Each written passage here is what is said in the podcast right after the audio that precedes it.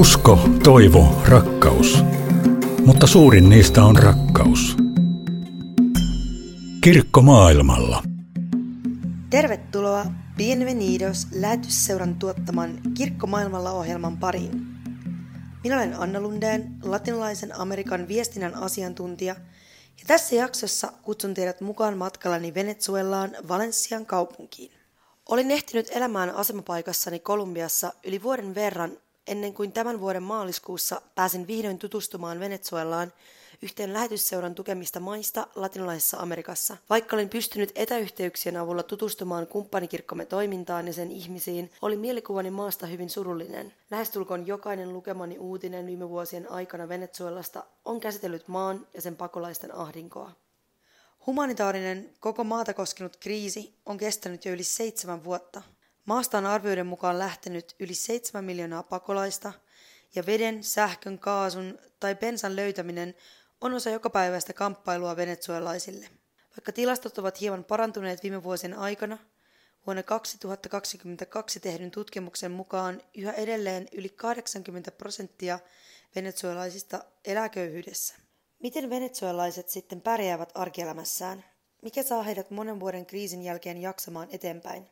Mielessäni oli monenlaisia kysymyksiä, mutta ennen kaikkea olin kiinnostunut tutustumaan venezuelaisiin ja ymmärtämään lukujen sijaan edes hieman paremmin, millaista on elämä romahtaneessa valtiossa. Erityisen innoissani olin kuitenkin mahdollisuudesta päästä tutustumaan matkallamme lapsiin ja sitä kautta myös Venezuelaan heidän näkökulmastaan. Lähetysseura tukee Venezuelassa lapsia muun muassa kummitoiminnan, poikien turvakodin, esikoululaisten tukemisen ja kirkollisen työn avulla. Tässä jaksossa keskitymmekin elon Venezuelassa juuri sen pienempien kansalaisten parissa. Millaista on heidän arkensa? Mitä heille tarkoittaa toivo? Entä millaiselta elämä kuulostaa maassa, missä niin moni asia on hiljentynyt, mutta laulu on edelleen osa arkipäivää?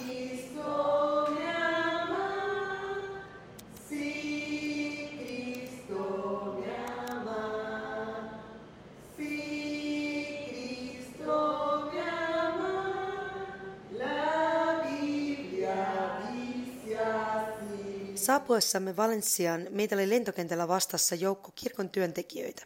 Ajaessamme noin puoli tuntia lentokentältä keskustaan ikkunan läpi näkyi täysin autioituneita tehdaskortteleita ja kilometriä pitkiä pensajonoja.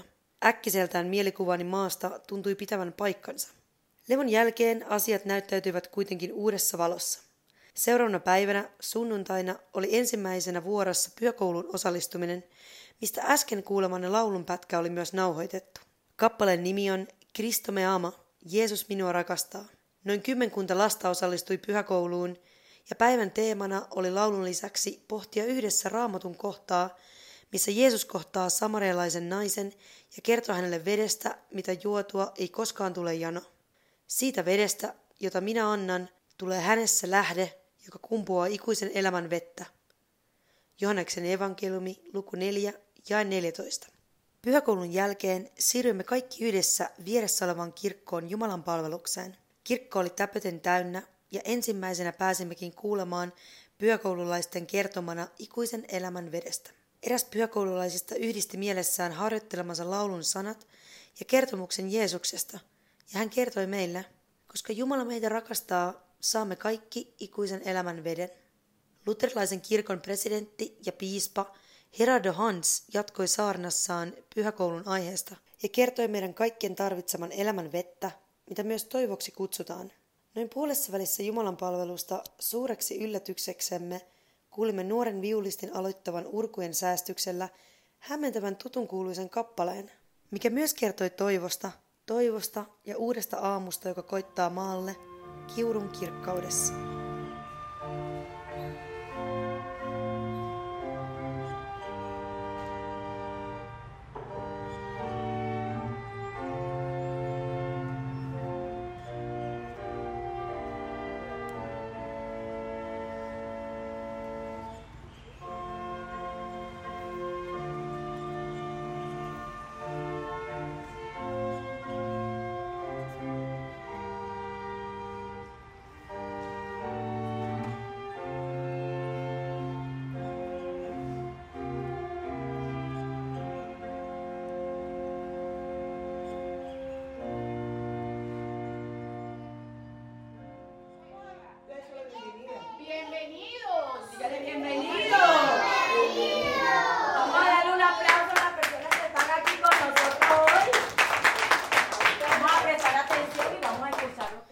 Seuraavana päivänä oli vuorossa Kasaamistad, eli ystävyyden talo, missä lähetysseura tukee 3-5-vuotiaita esikoululaisia. Pienen rakennuksen luokkatilassa oli kova tohina päällä, kun lähemmäs 30 oppilasta yritettiin saada rauhoittumaan ja tervehtimään meitä vieraita. Pieniä oppilaita selkeästi hieman kummastutti uudet aikuiset, jotka puhuivat vielä kaiken lisäksi hassusti espanjaa.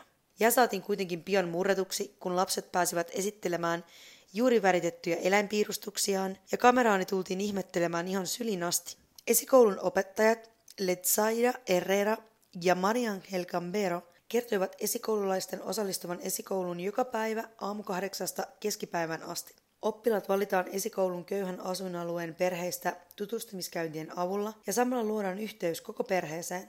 Pula esikouluista ja peruskouluista nimittäin piinaa koko Venezuelaa, sillä opettajista on valtava pula. Venezuelan talouden romahtamisen ja hyperinflaation jäljiltä varsinkin julkisten ammattien palkat ovat tippuneet lähes olemattomiin. Esikoulun tai peruskoulun opettaja tienaa keskimäärin 4-6 dollaria kuukaudessa, joten moni opettaja on joutunut etsimään parmipalkkaisia töitä selviytyäkseen. Lähetysseuran tukeman ystävyyden talon kaikille esikoululaisille on varattu paikka peruskoulussa, joten esikoululaisten vanhemmilla on yksi huoli vähemmän.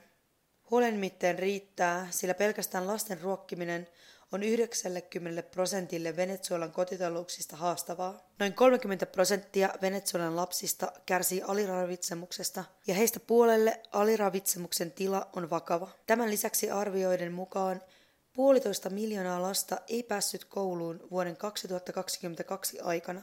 Ystävyyden talon esikoululaisilla ei onneksi ole koulusta tippumisen vaaraa, ja ainakin siinä hetkessä pienet oppilaat vaikuttivat juuri niin huolettomilta kuin pienten lasten kuuluisikin olla. Eräs lapsista kertoi minulle tykkäävänsä käydä ystävyyden talon esikoulussa, sillä siellä on aina niin mukava tunnelma.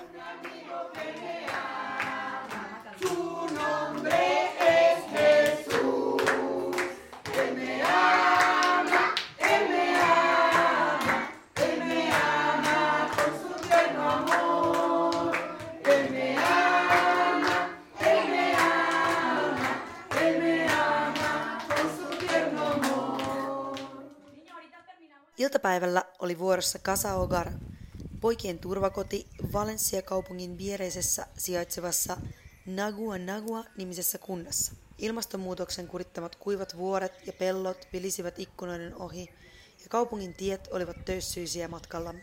Päästäksemme perille asti piti meidän vaihtaa kolme kertaa autoa, joko pensan puutteen tai käynnistämisvaikeuksien takia. Matka oli kuitenkin vaivannäön arvoinen ja perillä meidät toivotti tervetulleeksi turvakodin toinen johtajista Orlando Perez, joka on yhdessä vaimonsa Janet Hernandezin kanssa johtanut turvakotia vuodesta 2006 alkaen. Kodissa asuu tällä hetkellä 11 eri-ikäistä poikaa. Casa Okar vaikutti suurelta talolta, mitä kiersi vieläkin suurempi puutarha. Puutarhasta löytyi koiria, kissoja, kanoja, papukaijoja ja jopa kilpikonnia. Lasten arki täyttyy kuulemma koulunkäynnin lisäksi erilaisista harrastuksista, kuten pallopeleistä, musiikki, uima sekä maalaustunneista. Lapset auttavat myös joka päivä talon ja pihan askareissa, kuten pienen puutarhan ylläpidossa. Seistessäni rauhallisen pihapiirin keskellä oli vaikea kuvitella, millainen todellisuus ympäröi taloa ja sen kuvan kaunista puutarhaa. Idyllinen tunnelma on nimittäin kovan työn tulosta ja monen lapsen elämä ennen Kasa Okarin saapumista on ollut raskasta ja pelottavaa. Toinen johtajista, Janet, kertoo, miten monet lapset ovat nähneet pitkään nälkään ja joutuneet pitkäkestoisen hyväksikäytön kohteeksi joko omassa perheessään tai kadulla asuessaan. Hän kertoo lapsilla olevan aluksi suuria vaikeuksia avautua ja kertoa haasteistaan, mutta useimmiten, kun he pikkuhiljaa ymmärtävät, että heistä pidetään huolta ja että se tuki ei ole katoamassa mihinkään, lapset pikkuhiljaa avautuvat omista huolistaan. Visittimme aikana minulla oli suuri ilo päästä hieman juttusille talon poikien kanssa. Ensin haastattelupenkkiin istahtivat juuri peruskoulunsa päättäneet 17-vuotiaat Angelo Mendoza ja Emanuel Perez. Angelo kertoi aina saaneensa apua, joten hän on aloittanut nyt opiskelut sosiaalityön parissa. Emmanuel taas opiskelee insinööriksi ja toivoo joku päivä pääsevänsä myös opettamaan kyseistä alaa, sillä opettajista on joka puolella niin suuri pula. Regulen diferentes cosas, porque un país no solo es un país y tienen que dirigirse los, los, los ciudadanos, no, también hay que regular la salud, Kysyessäni, lo mitä mieltä Angelo ja Emmanuel ovat maansa tilanteesta, olivat kummatkin huolissaan auttavista tahoista ja instituuteista, jotka loistavat poissaolollaan. Myös hintojen nousu oli poikien mielen päällä, sillä monille ei poikien mukaan riitä rahaa perheidensä ruokkimiseen. Heidän mielestään toivoa muutoksesta kuitenkin on. Ja se, että lapsi pääsee esimerkiksi Kasa Ogarin kaltaisiin perhekoteihin asumaan, oli poikien mukaan osoitus toivon voimasta. Emmanuel sanokin, että vaikka tilanne olisi kuinka paha, tekevät venezuelalaiset koko ajan töitä päästäkseen eteenpäin. Oman perheensä takia sitä tekee mitä vain, lisää Angelo. Eh, hola, yo soy Jefferson. Eh, mi nombre completo es Jefferson José Hernández Hernández. Tengo 12 años, cumplo el 10 de noviembre. Seuraavaksi haastattelupenkkiin saapui 12-vuotias Jefferson, jonka mielestä elämä Casade Okarissa on excelente, eli aivan mahtavaa. Jefferson kertoo, että täällä kaikki ovat perhettä, kaikki pojat ovat veliä keskenään. Hän on kertomansa mukaan oppinut Kasaokarissa perheen tärkeyden ja Jumalan läsnäolon. Perhe on aina kaikkein tärkein. Me tarvitsemme perhettä ympärillämme, jotta voi olla varma, että sinua rakastetaan, Jefferson lisää. Hänen tarinansa on samankaltainen kuin aivan liian monen lapsen tarina Venezuelassa. Jefferson saapui Casa Ogarin viisivuotiaana veljensä Jonathan kanssa. Ennen tätä he asuivat epävirallisilla slummiasuinalueilla ja kovan puutteen takia heidät lähetettiin jo nuorella iällä varastamaan kaduille.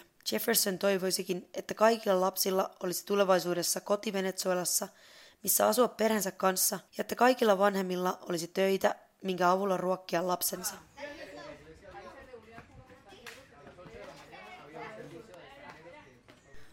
Kasa Ugarin johtaja Janet kertoo talon olevan Jumalan suojelema talo, missä toteutetaan evankeliumin ilosanomaa musiikin avulla. Kaikki talon pojat pääsevät viikoittain harjoittelemaan erilaisilla soittimilla, ja niin nuoremmat kuin vähän vanhemmatkin pojat laulavat ja esiintyvät yhdessä. Iltapäivän aurinko siivilöi turvakodin puutarhaa. Pihan kukkiva puu oli koristellut puutarhan maan säihkyvän pinkiksi, ja kokoonnuimme kaikki yhteen puun alle vierailun lopuksi. Kasa Ukarin lämmön, toivon ja uskon läsnäolon pystyi tuntemaan aivan yhtä vahvasti kuin lasten naurun ja laulun pystyi kuulemaan joka paikassa. Kiitos paljon, kun lähdit matkallemme mukaan tutustumaan Venezuelaan ja pysähdyit hetkeksi kanssamme kuulemaan myös nuorten venezuelaisten maailmasta. Lopuksi kuulemme vielä Casa Ogarin poikien esityksen Dios Imparable, pysäyttämätön Jumala kappaleen. Niin kuin nuori Jefferson totesi minulle haastattelumme lopuksi, mikään ei ole mahdotonta Jumalan kanssa.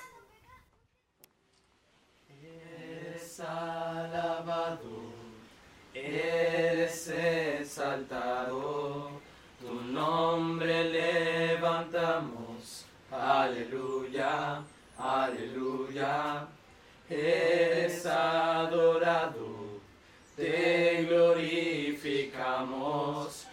nombre levantamos, aleluya, aleluya.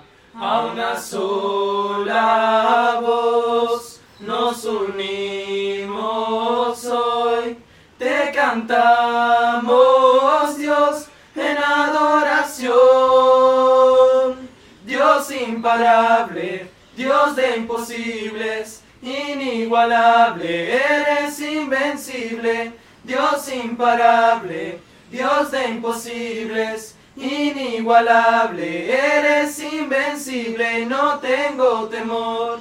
En mi corazón tú tienes el control. No tengo temor. En mi corazón tú tienes el control. No me falta nada si te tengo a ti. No me falta nada si te tengo a ti.